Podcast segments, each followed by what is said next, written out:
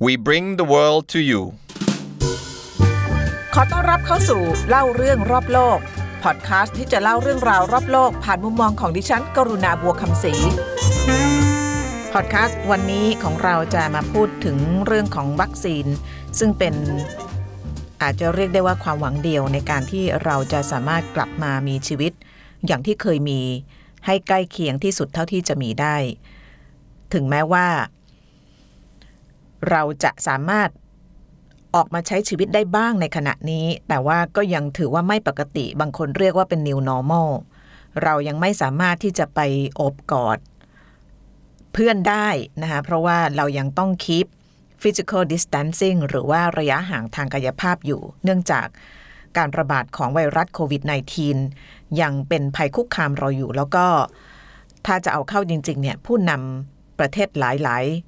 ประเทศรวมถึง WHO ก็บอกด้วยนะคะว่า ขณะนี้เราเพิ่งอยู่ในระยะเริ่มต้นหรือว่ายกแรกเท่านั้น การต่อสู้กับไวรัสโควิด -19 เป็นการวิ่งมาราธอนนะคะเพราะฉะนั้นต้องออมแรงไว้ แล้วเราก็ยังต้องระมัดระวังในการใช้ชีวิตไม่สามารถที่จะทำแบบเดิมได้ ถ้าจะทำแบบเดิมได้เนี่ยโลกก็ฝากความหวังไว้ที่การผลิตวัคซีน ซึ่งตอนนี้เนี่ย ก็มีข่าวมาทุกวันนะคะแต่ว่าเราจะรวบรวมให้ดูว่าเราไปถึงไหนแล้ว ใครทำอะไรบ้าง แล้วในส่วนประเทศไทยเนี่ยมีความคืบหน้าในการที่จะ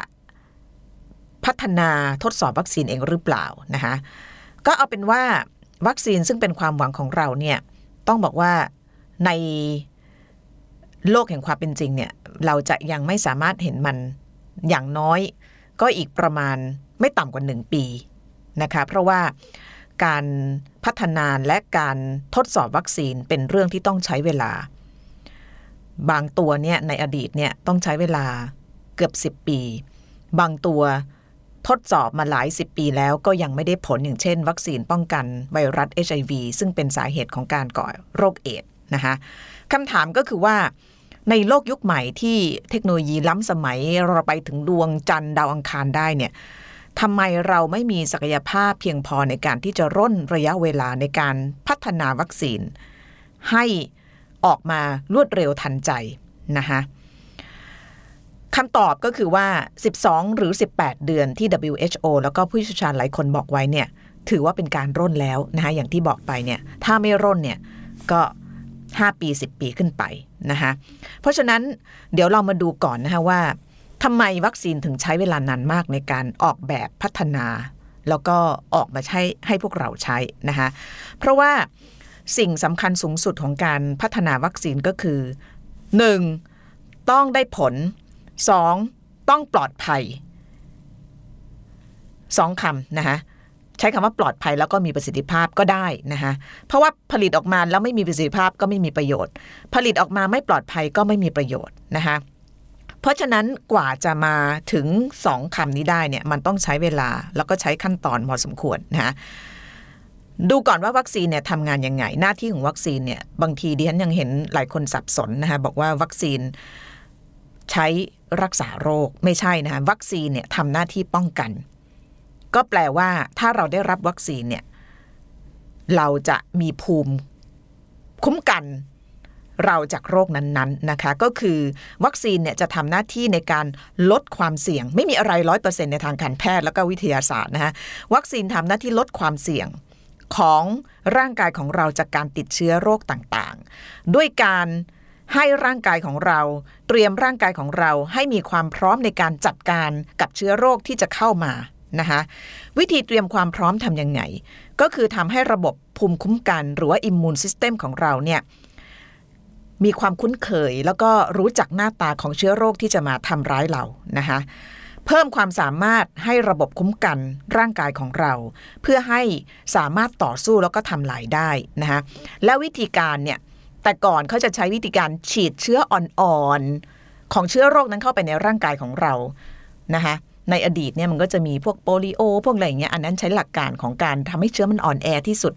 แต่ว่ายังมีประสิทธิภาพในการที่จะ สร้างภูมิคุ้มกันเข้าไปในร่างกาย แต่ว่าสมัยนี้มันมีเทคโนโลยีมีความก้าวหน้าทางการแพทย์มากมาย ที่จะสามารถหาวิธีหลายอย่างในการผลิตวัคซีนได้ อันนี้ก็คือหลักการของวัคซีนนะคะเพราะฉะนั้นหลักการของวัคซีนก็คือการสร้างภูมิคุ้มกัน นะคะให้ร่างกายรู้จักเชื้อโรคทำความรู้จักกันนะคะเวลาเชื้อโรคเข้ามาเนี่ยร่างกายของเราก็จะตอบสนองการบุกรุกเข้ามาของเชื้อต่างๆ ด้วยการส่งเซลล์ภูมิคุ้มกันของเราเนี่ยไปต่อสู้นะคะซึ่งการต่อสู้เนี่ยมันจะต้องใช้ระยะเวลาระยะหนึ่งนะคะในการที่จะตอบสนองนะคะเพื่อที่จะให้ไอเชื้อไวรัสที่มารุกรานร่างกายของเราเนี่ยถูกกำจัดออกไปนะคะแล้วก็หลังจากนั้นเนี่ย เซลล์ภูมิคุ้มกันของร่างกายของเราเนี่ยมันก็จะยังทรงมีความทรงจำอยู่นะคะว่าเออถ้าเกิดไอ้นี่เข้ามาฉันจะต้องทำยังไงเนี่ยนะคะเพราะฉะนั้นมันก็เลยเป็นเหตุผลว่าทำไมหลายครั้งที่เราฉีดวัคซีนไปเนี่ยมันจะคุ้มกันเราไปอีกหลายหลายปีนะคะแต่มันก็มีเหมือนกันที่วัคซีนบางอย่างเนี่ยบางทีฉีดไปแล้วต้องฉีดใหม่ทุกปีอย่างเช่น วัคซีนไข้หวัดใหญ่นะคะเพราะว่ามันมีการเเขาเรียกว่า มิวเทตหรือว่าการเปลี่ยนแปลงการปรับตัวไปนะอย่างวัคซีนบางอย่างอย่างโปลิโอเงี้ยเราก็ฉีดมาตั้งแต่เด็กแล้วฉีดหนเดียวนะคะเพราะฉะนั้นอันนี้ก็คือหลักการทำงานของวัคซีนนะคะ คือกระบวนการที่วัคซีนทำให้เราเนี่ยเกิดภูมิคุ้มกันในการป้องกันโรคขึ้นในร่างกายนะคะอย่างที่บอกเนี่ยแต่ก่อนเนี่ยการผลิตวัคซีนหลักการก็คือการพัฒนาวัคซีนเนี่ยเขาจะทำโดยให้ เชื้อเอาเชื้อที่ก่อโรคเนี่ยมาทำให้มันอ่อนแรงลงนะคะจะโดยคัดแยกเชื้อจากผู้ป่วย แล้วก็นำมาเลี้ยงในห้องปฏิบัติการหรือว่าห้องแลบนะคะแล้วก็เอามาผลิตวัคซีนนะคะแต่ว่าต้อง มีหลักประกันว่าไอ้เชื้อที่เอามาทำให้อ่อนเนี่ยจะไม่อยู่ในปริมาณที่ทำให้ผู้ที่รับวัคซีนเนี่ยจะต้องติดเชื้อหรือว่าล้มป่วยไป คือมันไฟลายเส้นบางๆ มาก ซึ่งนักวิทยาศาสตร์นี่เขาต้องแบบคำนวณอย่างดีนะคะว่าปริมาณเท่าไหนเนี่ยมันถึงจะไม่ทำร้ายร่างกาย แต่ว่าเป็นการกระตุ้นภูมิคุ้มกันของร่างกายของเรานะคะซึ่งแต่ก่อนเนี่ยการผลิตวัคซีนอย่างที่บอกเนี่ยก็ใช้เวลาเป็น 10 ปีนะคะเพราะว่ากว่าเราจะ ทำความรู้จักกับเชื้อนั้น เอาเชื้อมาเข้าห้องแลบ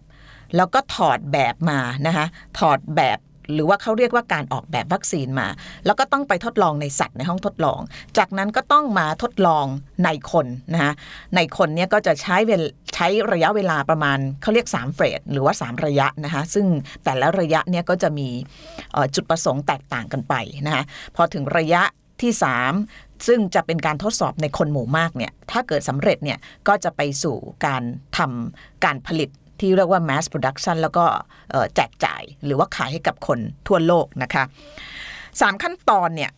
วิธีที่ปัจจุบันเราสามารถทำได้เร็วขึ้นกว่าเดิมเนี่ยคืออันแรกนะคะก็คือการออกแบบวัคซีนนะคะการออกแบบวัคซีนเนี่ยคือจุดเริ่มต้นของการพัฒนาวัคซีน การออกแบบวัคซีนคืออะไร การออกแบบวัคซีนก็คือการเขาเรียกเหมือนกันดีไซน์นะคะดีไซน์อะไรออกมาสักอย่างเพื่อที่จะให้เป็นตัวต้นแบบในการที่จะไปต่อสู้กับเชื้อโรคที่จะเข้ามาในร่างกายของเรา เพราะฉะนั้นการที่เราจะสร้างอะไรเพื่อที่จะป้องกันตัวเองเนี่ยเราก็ต้องรู้จักศัตรูก่อน ใช่ไหมคะเพราะฉะนั้นสิ่งที่สำคัญที่สุด ก่อนที่เราจะเริ่มต้นการพัฒนาวัคซีนได้ ก็คือการรู้จักตัวเชื้อโรคนั้นก่อนนะคะในกรณีของโควิด -19 เนี่ยที่ดิฉันบอกว่าเราทำได้เร็วมากกว่าแต่ก่อน เปรียบเทียบกับการพัฒนาวัคซีนที่ป้องกันโรคอื่นๆเนี่ยก็เนื่องจากในช่วงที่มีการระบาดที่ประเทศจีนที่หูฮั่นเนี่ยนะคะนักวิทยาศาสตร์ชาวจีนเนี่ยเขาก็เรียกว่าเร่งระดมสมองเขา เอาเชื้อมาเนี่ยแล้วก็ถอดรหัสพันธุกรรมของมันนะคะสิมกราคมเนี่ยนักวิทยาศาสตร์จีนชุดหนึ่งเนี่ยมีการจำแนกพันธุกรรมของไวรัสตัวนี้ออกมาทั้งหมดนะคะจำแนกไม่เท่าไหร่ แต่ว่าไปโพสต์ไว้ในโลกออนไลน์ด้วย เพื่อให้นักวิทยาศาสตร์ทั่วโลก ให้บริษัทยาต่างๆเนี่ยได้มีข้อมูลต้นแบบไป เพื่อที่จะเอาไปพัฒนาวัคซีนนะคะคือให้เป็นเขาเรียก เขาเรียกวิทยาทานกับชาวโลกเลยเนะคะเพราะว่ามันเป็นความรู้ที่มนุษยชาติเนี่ยควรจะได้เข้าถึงร่วมกัน แล้วไอ้ตัวนี้นะคะเอาเรื่องวัคซีนไว้ก่อนเรียนจำได้ว่าเคยฟังสัมภาษณ์ของรัฐมนตรีว่าการกระทรวงการต่างประเทศของเกาหลีใต้ให้สัมภาษณ์กับ BBC ไว้นะคะบอกว่า เพราะข้อมูล ที่นักวิทยาศาสตร์ชาวจีนกลุ่มนี้โพสต์ไว้เป็นข้อมูลเกี่ยวกับรายละเอียดของพันธุกรรมของไวรัสโควิด -19 เนี่ยทำให้เกาหลีใต้เนี่ยสามารถใช้ข้อมูลตรงนั้นเนี่ยไปผลิตเครื่องทดสอบ หรือว่าเครื่องตรวจวัดว่าใครเป็นโควิด -19 หรือเปล่าได้รวดเร็วนะคะอันนั้นคือประโยชน์ของการที่เรารู้จักหน้าตา รูปร่าง ธรรมชาติแล้วก็นิสัยใจคอของเจ้าไวรัสโควิด -19 นะคะแต่นอกเหนือจากการที่เกาหลีใต้จะเอา ไอ้ข้อมูลชุดนี้เนี่ยไปพัฒนาชุดตรวจของตัวเองแล้วเนี่ยสิ่งสิ่งที่สำคัญก็อย่างที่พูดเนี่ยตอนนี้มีนักวิทยาศาสตร์ทั่วโลกเอาข้อมูลตรงนี้เนี่ยไปเริ่มผลิตวัคซีน ตอนนี้เนี่ยถ้าเกิดเราไปดูเอ่อการ ผลิตพัฒนาวัคซีน ป้องกันโควิด -19 ทั่วโลกอะ่ะข้อมูลจาก WHO หรือว่าองค์การอนามัยโลกตอนนี้เนี่ยผลสำรวจล่าสุดออกมาวันที่ 9 เมษายนเนี่ยตอนนี้มีทั้งสถาบันวิจัยบริษัทยาองค์กรไม่แสวงหากำไรเอ่อรวมถึงหน่วยงานรัฐบาลเนี่ยริเริ่มโครงการพัฒนาวัคซีนป้องกันโควิด -19 แล้วทั้งสิ้น 78 โครงการทั่วโลกนะคะเอ่อคือเหมือนกับว่าตอนนี้เนี่ยนักวิทยาศาสตร์ ที่เกี่ยวข้องกับเรื่องของไวรัสเรื่องอะไรเนี่ยเขาทำอะไรอยู่เขาบอกวางมือหมดเลยนะทุกคนเนี่ยทุ่มสรรพกำลังมาเพื่อที่จะทำการนี้ให้สำเร็จนะคะแต่วันนี้ที่อยากจะเล่าให้ฟังอะใน 78 โครงการทั่วโลกเนี่ยมีที่น่าสนใจก็คือถ้าเราดูข่าวเนี่ยวันนี้ก็มีนะคะบอกว่าที่อังกฤษเนี่ยเริ่มมีการทดสอบในมนุษย์แล้ว แล้วก็ก่อนหน้านั้นเมื่อสักประมาณ 3-4 สัปดาห์ก่อนเนี่ยที่สหรัฐก็มีการทดสอบในมนุษย์ คนอาจจะถามว่าเฮ้ยมันเร็วขนาดนั้นจนหรอ เพราะว่า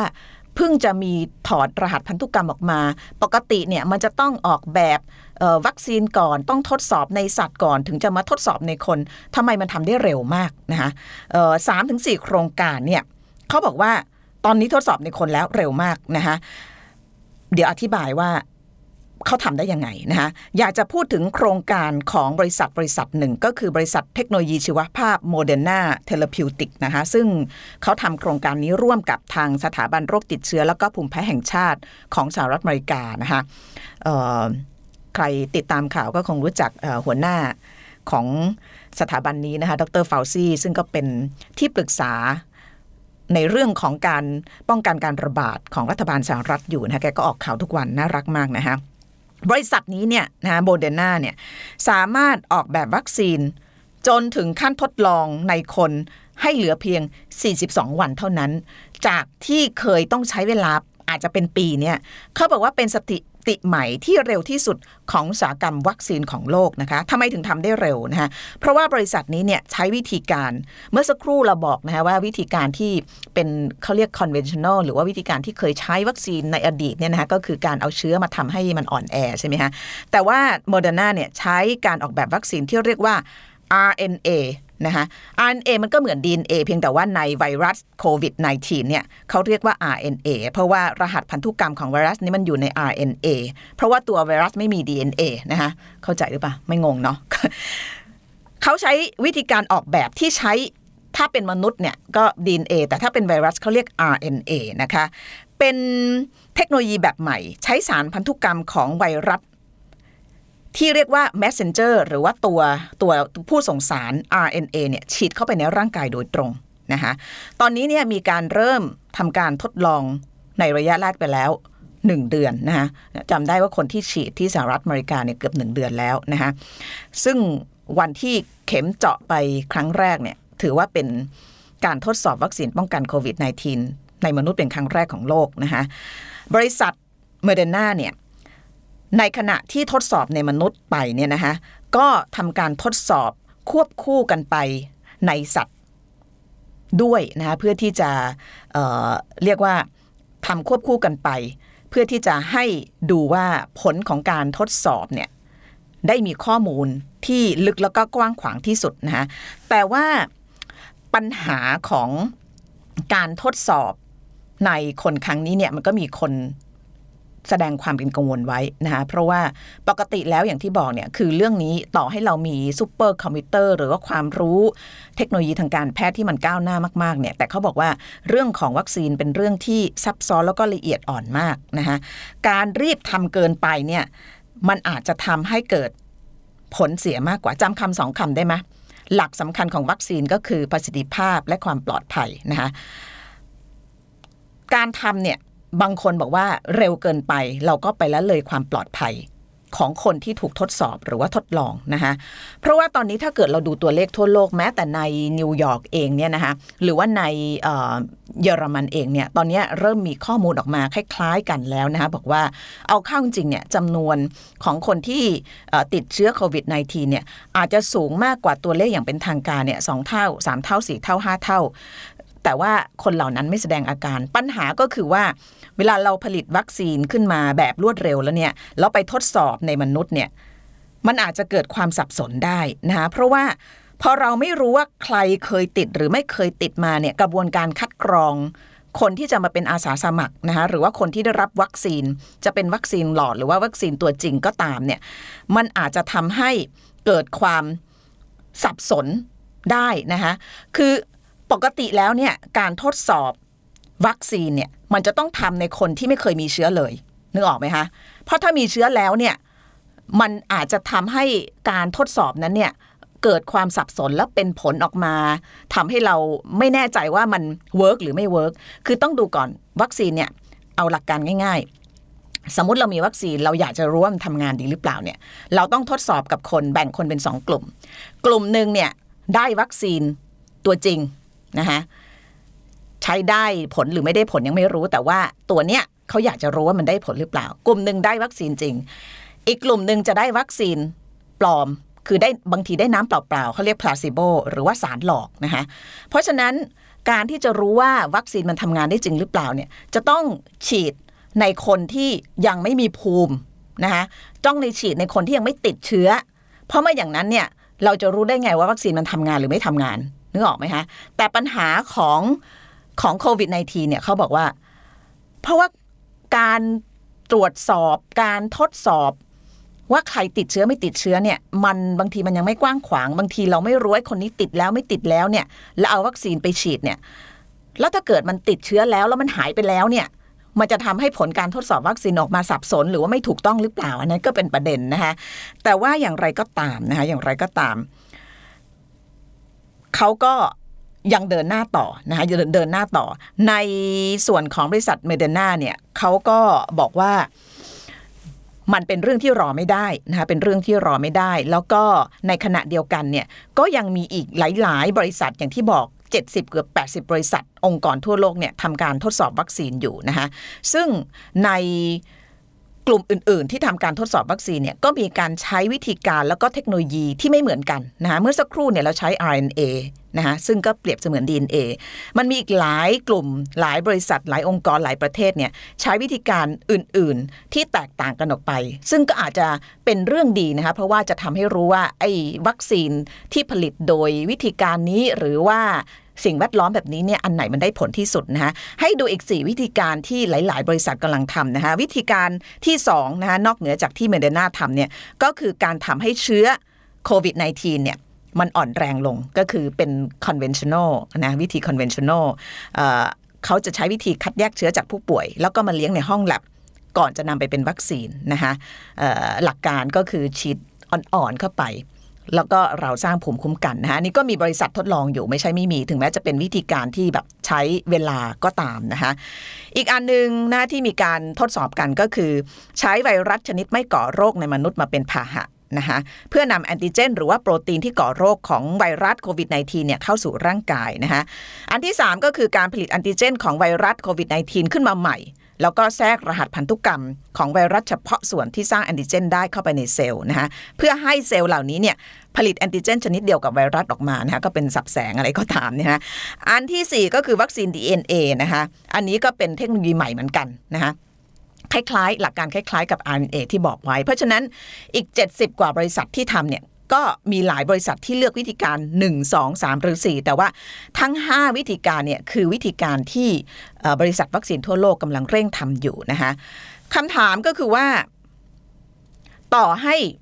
อย่างเช่นเดินาเนี่ยมีการทดสอบในมนุษย์แล้วเนี่ยแต่ว่า realistically หรือว่าในความเป็นจริงเนี่ยมันก็ยังจะไม่ออกมาในเร็วๆนี้ ถึงแม้ออกมาเนี่ยโอกาสที่เขาบอกว่าล้มเหลวเนี่ยก็มีนะคะเพราะว่าไม่มีอะไรที่เป็นหลักประกันเลยว่า ต่อให้ทำเร็วแล้วมันจะประสบความสำเร็จนะคะโดยเฉพาะในขั้นตอนของการตรวจสอบความปลอดภัยแล้วก็ประสิทธิภาพนะคะในส่วนของ การทดสอบเนี่ยอย่างของโมเดอร์นาถ้าเกิดทดสอบใน phase แรกผ่านไปแล้วตอนนี้ phase แรก ถ้า phase ที่2เนี่ยเขาก็ต้องไปทดสอบในกลุ่มจำนวนคนที่มากขึ้นนะคะโดยใน phase ที่ 2 ปกติแล้วเนี่ยหลักการของการผลิตวัคซีนก็คือจะเน้นกลุ่มคนที่มีลักษณะกลุ่มเป้าหมายของวัคซีน อย่างเช่น ในกรณีนี้อาจจะเป็นผู้สูงอายุนะคะหรือว่าไปทดสอบในพื้นที่ที่มีการระบาดเยอะๆนะคะ และ